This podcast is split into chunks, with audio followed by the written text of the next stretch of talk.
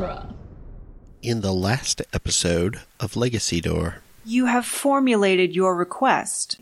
Yes, as you foretold. A sudden event has created a situation in which your help is vital.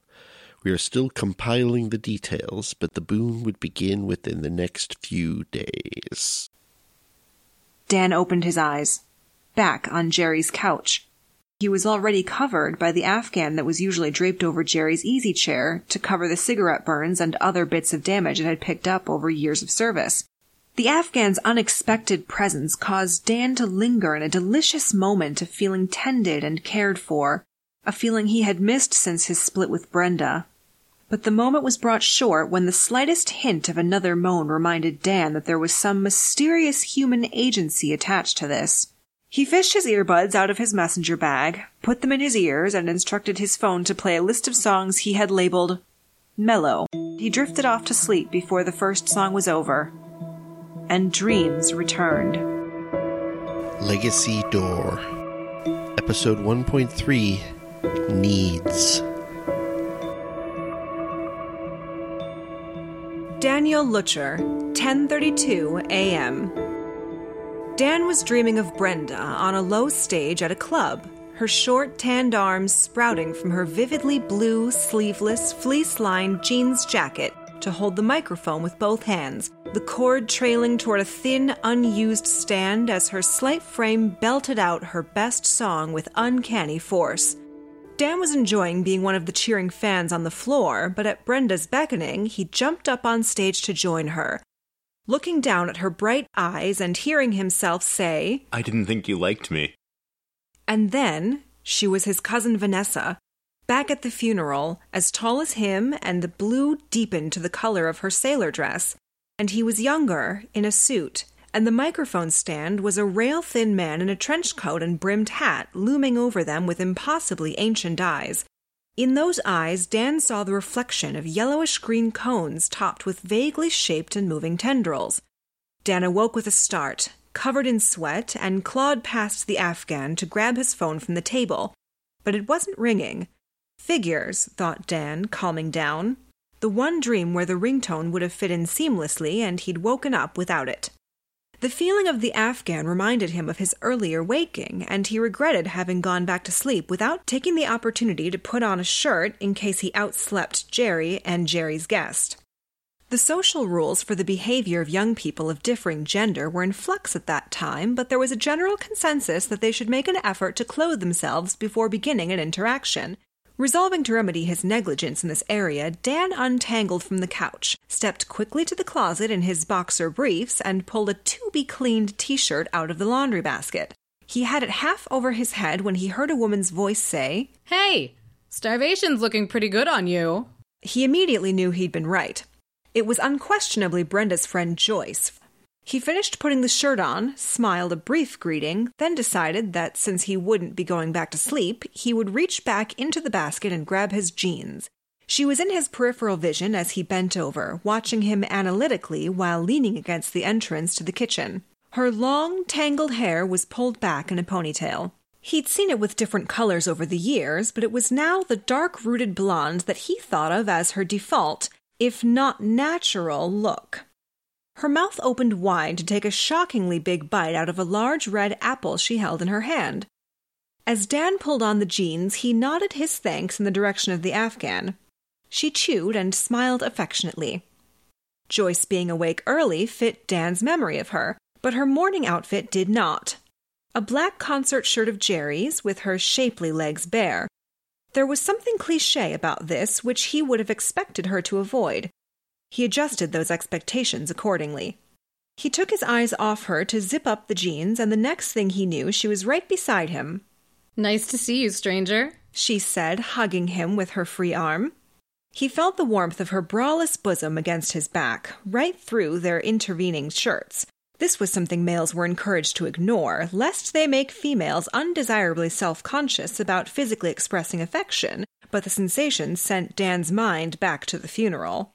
Her figure wasn't at all like Vanessa's had been, but apparently his subconscious wasn't very discriminating.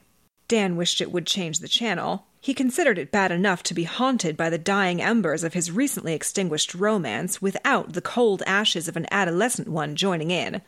"Hi," he said, turning and returning the hug now that his hands were free. "Great to see you. Are you just visiting or here to stay?" "Here to consider," she replied, letting the hug terminate on its own time before walking to the Afghan-less armchair. She settled down to work on her apple, crossing her legs as she did so. "I'll be couch surfing for a bit. Or maybe bed hopping, depending on how things work with Jerry." Dan smiled at her frankness and decided there was no profit in speculating on the subject, given the extremely varied outcomes of Jerry's relationships. Instead, he settled down on the disarranged couch facing her. "Well, it'll be good to see you around." Joyce gave him a measuring look before speaking. "That's nice of you to say, but wouldn't that require you actually being around? From what I hear, sounds like you've been a hermit." "Oh, yeah," said Dan, playing for time to sort out the defensive feelings the comment evoked, and involuntarily looking down at his bare feet. He wondered exactly what her game was, and scenarios flooded his mind. She could be checking on him at Brenda's request, or on her own hook, but still on Brenda's behalf. Or perhaps she really cared what happened to him for himself. Maybe she saw him as a prospect of her own. If so, it seemed to Dan like she was going about it in an unusual way, but he knew Joyce never restricted herself to usual ways. "Well, you know, Brenda got custody of the friends, so I steered out of her way. For a while, anyway." Joyce had made a disapproving face, which had him instantly backpedaling. He was trying to play off sincere feelings as a joke, and she'd seen right through it. His brain played a sequence of events back for him. Brenda sent him a message asking if he was planning to go to the birthday celebration of a mutual friend. She had subtly created the understanding that she would not go if Dan went. He immediately responded that he would be staying away and that he wouldn't be going out at all for a while, so she need have no fear of running into him, but should let him know if the point came when she wouldn't mind him being around. What he was trying to accomplish with this reply was debatable, even to him as he wrote it. Brenda had taken alarm and replied that he shouldn't worry about it and should go wherever he wanted to go. There was a palpable sense that she didn't want the burden of connection with him, the knowledge that what she did had any effect on him at all. And so Dan's mind returned to the enigma of Joyce, whom he had seen frequently during the first 16 months of his closeness with Brenda, but who'd been out of state during the tempestuous last two, and also the additional month apart since their breakup. Dan tried to smile as he added, "It's not Brenda's fault at all. I just got a tiny vibe off her and decided I should concentrate on my work for a bit. Best for both of us." The smile was plastered, unmoving on his lips as he tried not to notice Joyce's sharp eyes taking in every nuance. "You know she doesn't want you to drop everyone." "Yeah, she told me that." "And it seems, to me at least, like you're being a martyr, to get attention." Dan inhaled involuntarily and finally looked her in the eyes, becoming aware that his heart had been racing for some amount of time, his body working through the emotions his mind could no longer ignore. He wanted to lash out, to say something sharp that would make her back off, but his brain seized up, paralyzed by the thought this was all that Joyce, and by extension Brenda, thought of him. A petulant little boy trying to regain with tears and whining what he couldn't keep with smiles and caresses. And then he thought of his 14-year-old self at the funeral, wanting so much to cry and so much not to, confronted by the girl, the one terrifying person who understood, and now something pricked the corners of his adult eyes. Joyce looked back at him, and he wanted her to leave him alone, or hold him, or slap him, or kiss him, to do anything that would take that discerning gaze off of his soul long enough for him to compose himself into what he wanted the world to see.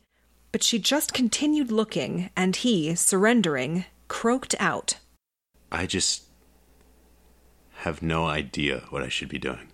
Joyce put the core of what had once been an apple onto the coffee table, rose from the chair, knelt on the floor in front of where Dan sat on the couch, and put her hands on his denim-covered knees. He watched, tense and still, his paralysis now absolute. "It's a fucked-up situation. Just try to get past it. Live your life however you can, and something will happen to take you on to the next thing." Dan could feel his whole body rebelling against this advice with the beginnings of a shudder. A lifetime of nightmares had taught him that things do not work themselves out, that life did not find a way, and yet here was someone who seemed strong and kind, and who, from all appearances, was trying to help him. This struggle was still unresolved when the sound of Jerry walking from his bedroom to the bathroom short-circuited it. As Dan listened to the muted sound of a prolonged urination, his emotions settled into a chuckle, and his body almost relaxed. Joyce, unamused but serene, carefully rose to her feet and added, "I should get dressed." She went out just as Jerry came in, his long legs and neck poking out of an old bronze satin robe. Dan covertly wiped his cheeks. "Hey," was Jerry's first word of the day, as he settled into the denuded armchair, his eyes noting the displaced Afghan. "Good morning," replied Dan. "You're back early." Jerry gave a weary grin and a shrug. "Yeah, well, ran into Joyce, and we didn't feel like crashing with people another night. She had her own ride, and a hotel seemed silly 2 hours from home, so here we are. Although Joyce said..." "1 hour with me driving," completed Joyce, returning in jeans plus a smaller t-shirt and mostly hidden black brassiere. "We made a bet." Jerry smiled up at her. "And you won." Joyce put her hands on Jerry's arm and leaned over. He tilted his head up, and their mouths joined in a substantial kiss, enough to signal the vibrance of their association with each other without seeming immodest. Dan, amusement and goodwill winning out over embarrassment and envy, let out an ostentatious breath and said, "I won't ask about the stakes." Jerry smiled and said, "Best you don't," as Joyce straightened. Joyce tugged Jerry by the arm of his robe. "Well, at the risk of revealing our secrets, I believe the terms included coffee and breakfast. So get going while I catch up with Dan." Jerry's smile didn't waver as he rose obediently. Yes'm. Dan saw Joyce splay her fingers as if to give Jerry a hurrying smack on the behind, then freeze her hand in midair and look at Dan self-consciously. Even as Dan pondered the self-restraint, he noticed that her hand was a little discolored and cracked, doubtless a side effect of hundreds, thousands maybe, of hours spent welding and sculpting her art. It contrasted strongly with the smooth, even tanness of the rest of her skin. Dan didn't remember it standing out quite so much, but did recall being startled by the panoply of hand lotions on display in the bathroom she and Brenda shared as roommates. He theorized that the lotions were packed away in one of the bags by the door. Joyce, playing off her hand motion as a stretch, lowered herself onto one arm of the chair, then playfully slithered her way onto the seat. Dan smiled and decided it was time to launch a new subject. "You still driving the old van?" Joyce shook her head. "Nah, it's up on blocks at my dad's place. I've got a classic that I'm delivering tomorrow night. Something Dad restored and eBayed." None of this was very enlightening for Dan, but he let it pass, knowing from past experience that any question he asked would receive the same answer. "We're from Michigan." Jerry called from the kitchen. "Dan, you staying for breakfast?" Dan's hyperactive social analysis kicked in, interpreting the use of staying for rather than having as a deliberate choice with an implication of overstaying. "Nah, thanks. I'm gonna be..." And just as Dan was wondering how to encapsulate his vague plans for the day, Brenda's song played. Dan's phone computer was ringing. Dan forced a smile, picked up the device, grabbed his keys, and stalked straight out of the apartment barefoot, barely remembering to take the chain off the door before opening it. He wasn't sure whether he'd actually seen alarmed disappointment on Joyce's face, or just imagined it, but in the end it made no difference. There was no way she'd regard that ringtone as a positive sign. Dan closed the door behind him and crouched in the doorway. Caller ID was as expected. "Hi, honey. How was the bar?" "Nice place. Nice people, and I doubt that I or anyone I know will ever set foot in there again." "Too expensive?" "Yeah, pretty much. But I'm not their target audience. The review will probably be good." "Oh, you haven't written it yet?" He sighed, thinking, written it when exactly? "Yeah, that's my first project for today." And it occurred to him that this would make a good exit excuse for Jerry and Joyce. "What are your plans for tomorrow?" Nothing special. Nothing that would make me late for dinner." He expected to finish the latest book and write it up, which would hopefully leave time to hang out with Joyce while she was still around, if he could do so without intruding. Well, that's good, because I got a call from your Uncle Arthur just as I was about to mail his card, and he'd like to see you. The words hit Dan like cold water. He shook off his abstract thoughts, realizing he needed to pay more attention when dealing with his mother. He had neglected his usual hedging, and that would make it harder to avoid committing to this. Oh, really? Yes, really. He says he has an important opportunity for you, and asks you to come up to the house and talk about it in person. The cold water feeling retreated much faster than Dan expected. He realized that parts of him had been preparing for this day for some time, alternately dreading it and hoping for it. Uncle Arthur had helped them on occasion since Dan's father died, but always through Dan's mother. Dan had barely seen him since the funeral 11 years earlier and hadn't talked to him since dropping out of the law school Arthur had been paying for. You have to go, Dan. Even if you don't take the job, you should pay your respects. They're most of the family you have, and he's done a lot for us. Yeah, but... More than you know, she replied, and he found himself grateful to be interrupted, disliking the immature sound of his own voice. Hers, meanwhile, carried years of struggling single parenthood, as she added, I keep a lot of it to myself. Really? Why? Because I know it upsets you to hear about him. Look, I'm sorry, but... He began, but he let the objection trail off. It was true that he didn't want to see his rich relations until he could answer every "how are you doing" with a smile, and evidence that he was doing great and didn't need any help.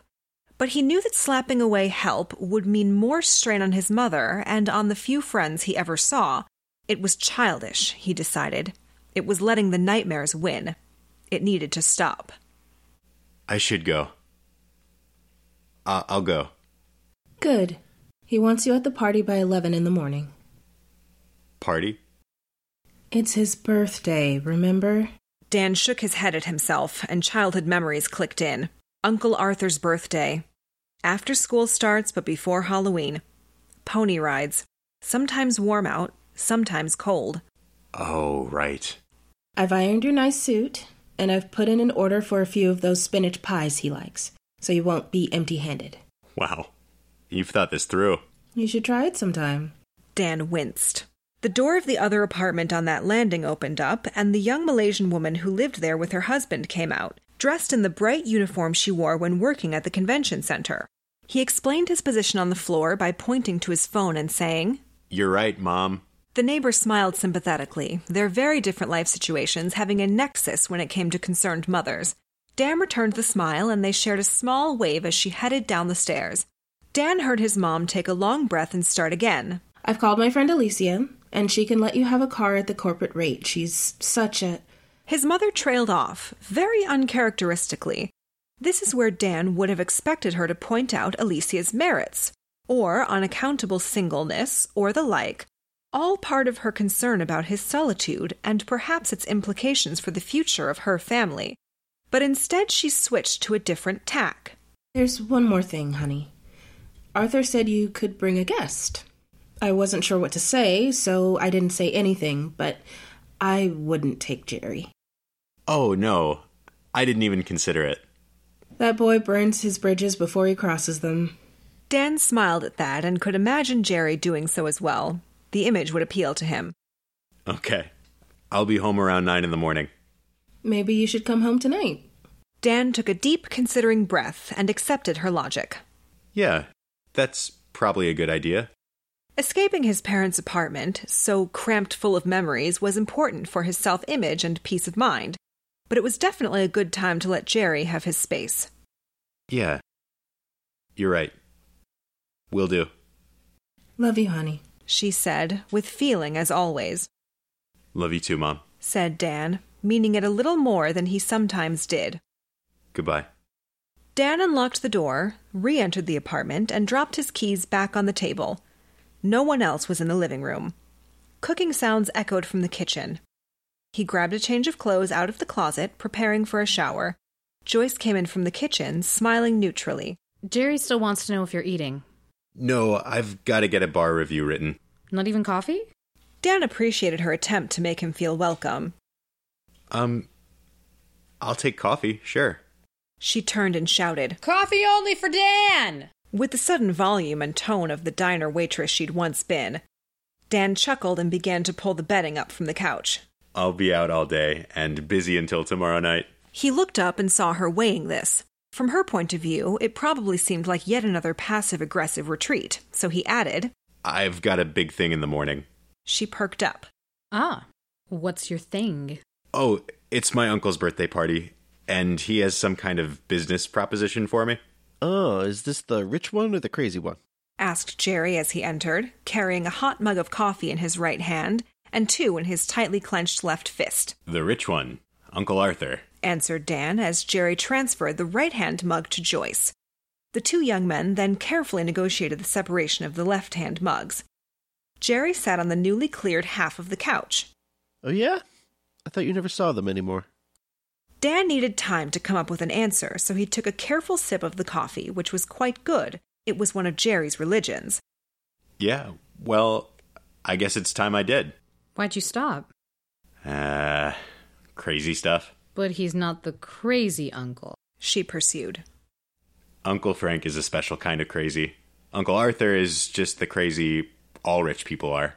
Joyce nodded, satisfied. That fits. They're all bent.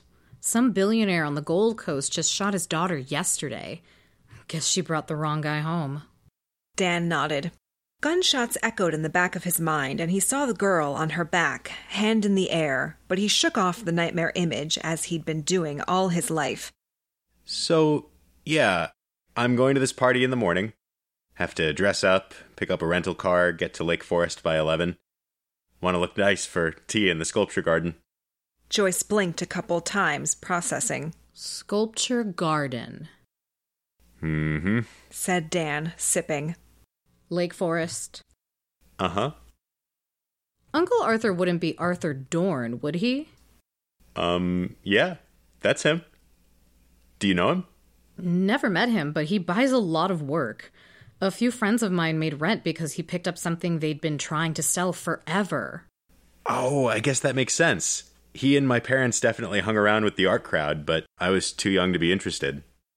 Joyce's look hardened, considering something. So how long has it been exactly? Dan made a show of calculating. 11 years? I think I was 14. But the uncertainty was feigned. Wow. So you never got to show Brenda off?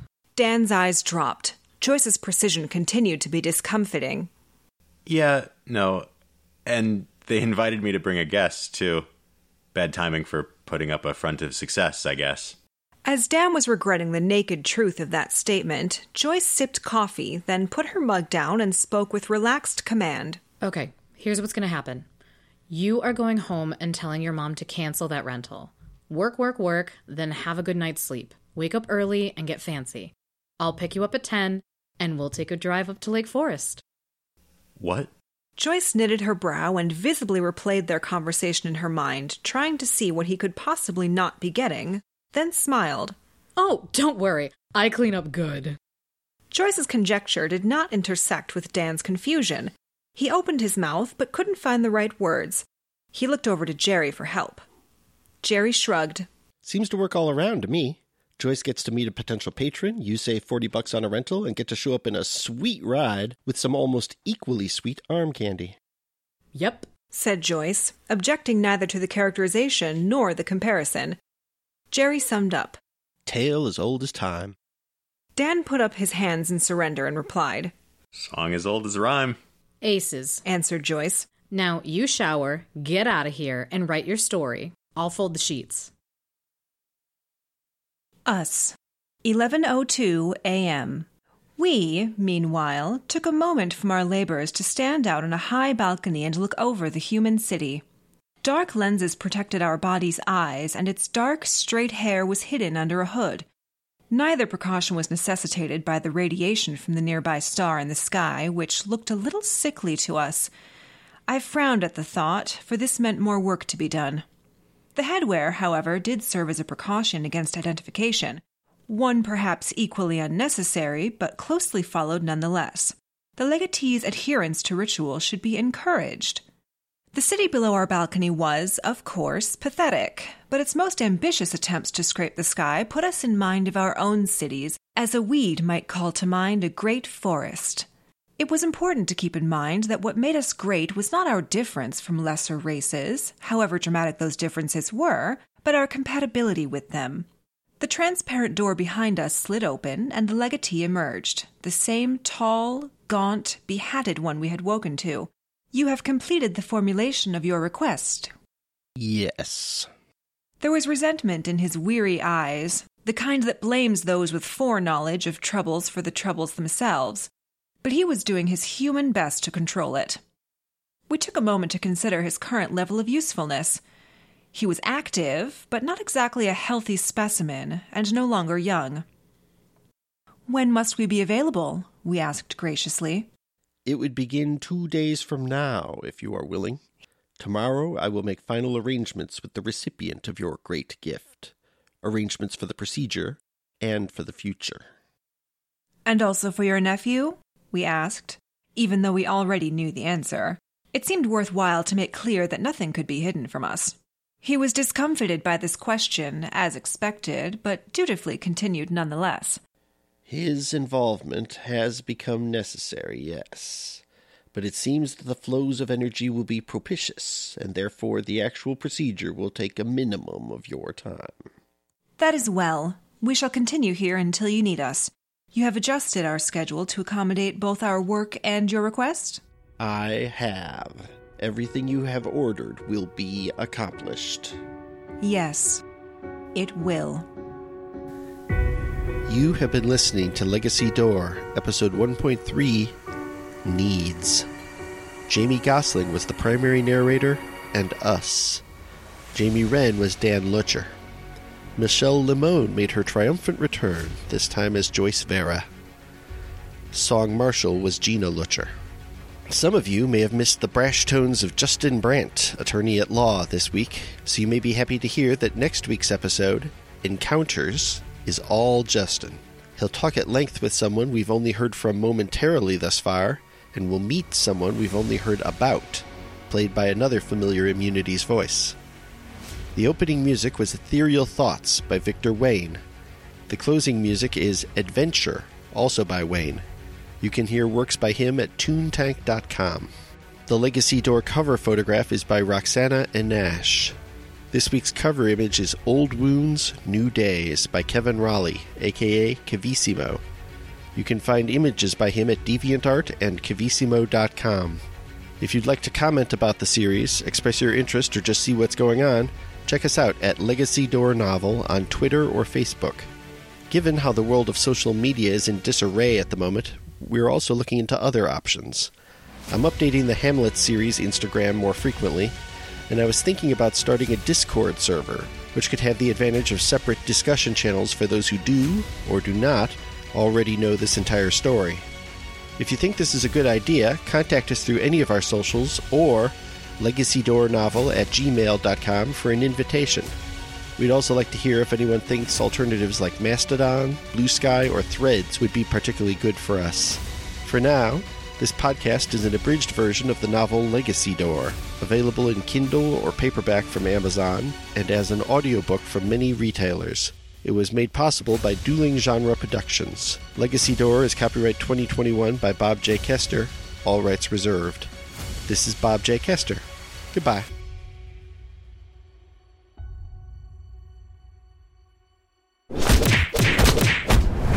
Dueling Genre.